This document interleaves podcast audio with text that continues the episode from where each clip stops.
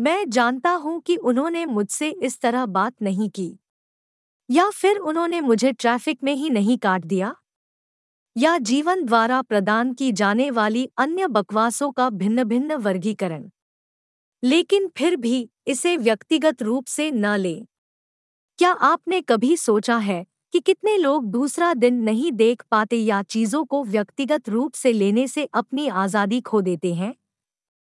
मैंने एक समाचार लेख पढ़ा जिसमें एक आदमी जल्दी घर आया और उसने अपनी पत्नी को किसी अन्य पुरुष के साथ बिस्तर पर पाया। पति ने ही कर दी युवक की हत्या। फिर उसकी पत्नी मुकदमे के दौरान एक अन्य व्यक्ति के साथ अदालत में आई। मैं जानता हूँ कि आप में से कुछ लोग कहेंगे, उसने मुझसे यह करवाया और उसने मुझसे यह करवाया और आइए यह न भूले, मुझे करना पड़ा। लेकिन सच तो यह है कि कोई भी हमसे कुछ नहीं करवाता। हम वही चुनते हैं, जो हम करते हैं। यदि हम आवेश में आकर चुनाव करते हैं तो हमें अपनी पसंद पर पछतावा होगा। मुझे नहीं लगता कि मैं कभी किसी प्रतिक्रियावादी फैसले से संतुष्ट हुआ हूँ। ईमानदारी से कहूँ तो जल्दबाजी भावना आधारित निर्णयों के कारण मैं गर्दन तक गंदगी में डूब गया हूँ। प्रतिक्रिया की तीव्रता में आमतौर पर कुछ अंतर्निहित प्रवर्धन होता है। क्या काम पर देर से आने से बुरा कुछ है?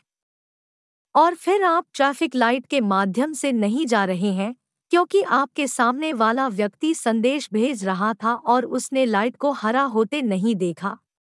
हम व्यक्तिगत अनुभवों पर एक पूरी श्रृंखला लिख सकते हैं।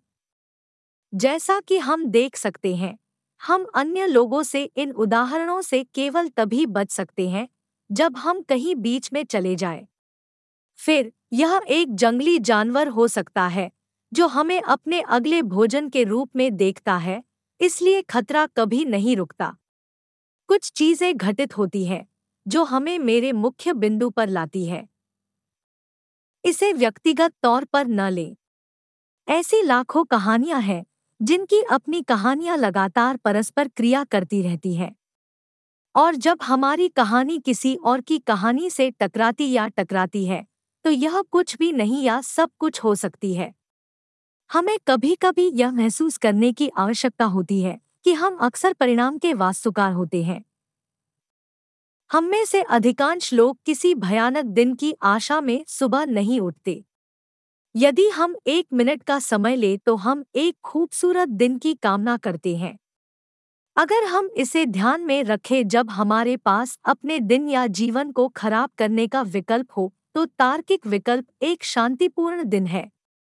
तो हम उस विकल्प को शतप्रतिशत क्यों नहीं चुनते? आइए मैं आपको अपने छोटे दोस्त से मिलवाता हूँ। मैं मित्र शब्द का प्रयोग शिथिल रूप से करता हूँ। हानिकारक अभिनेता अभिमान है और उसका समान रूप से विनाशकारी साइडकिक अहंकार है। ये दोनों प्रभाव लाखों लोगों की मौत के लिए जिम्मेदार है। घमंड ने राष्ट्रों, समूहों, परिवारों और व्यक्तियों को एक दूसरे के खिलाफ खड़ा कर दिया है, अक्सर मौत के घाट उतार दिया है। जैसे ही हम अपने विनाश को देखते हैं, अभिमान और अहंकार पब में बैठकर शराब पीते हैं और अपने अगले शिकार की मृत्यु की योजना बनाते हैं। मैं यह सुझाव नहीं दे रहा हूँ कि हम जोन से बाहर चले जाएँ। या इन कथित अपराधों से तब तक जूझने की कोशिश करें जब तक हम गैसकेट नहीं उड़ा देते। मैं बिल्कुल विपरीत पेशकश कर रहा हूँ। इसे व्यक्तिगत तौर पर न लें। हर किसी की अपनी कहानी है। उस व्यक्ति की कल्पना करें जिसने हाल ही में रिश्ते में बेवफाई का पता लगाया है एक तनावपूर्ण नौकरी, एक कष्टप्रद सहकर्मी और एक अतिदेय बिल के साथ। फिर कोई उन्हें किसी भी कारण से ट्रैफ़िक में काट देता है। भावनाओं की सुनामी निकलने वाली है। वे सड़क पर खतरा बन सकते हैं, क्योंकि वे आपके साथ पकड़ने के लिए ट्रैफ़िक के अंदर और बाहर आते जाते रहते हैं ताकि वे रंगीन बयानबाजी कर सकें, जो आपके निर्णय लेने तक पर्याप्त हो सकता है।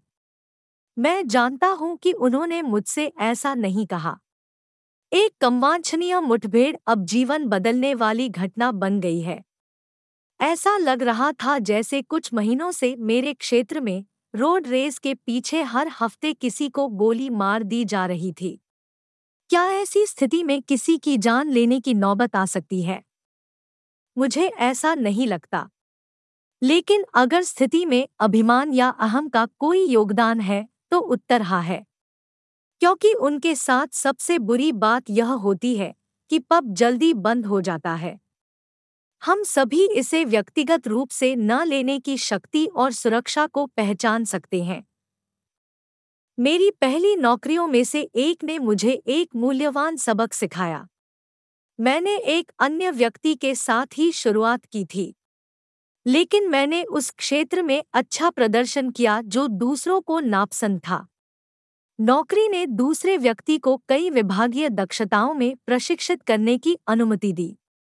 इसलिए हमारी परिवीक्षा अवधि समाप्त होने से एक दिन पहले विभाग प्रमुख मेरे पास आए और कहा, हम आपको पसंद करते हैं।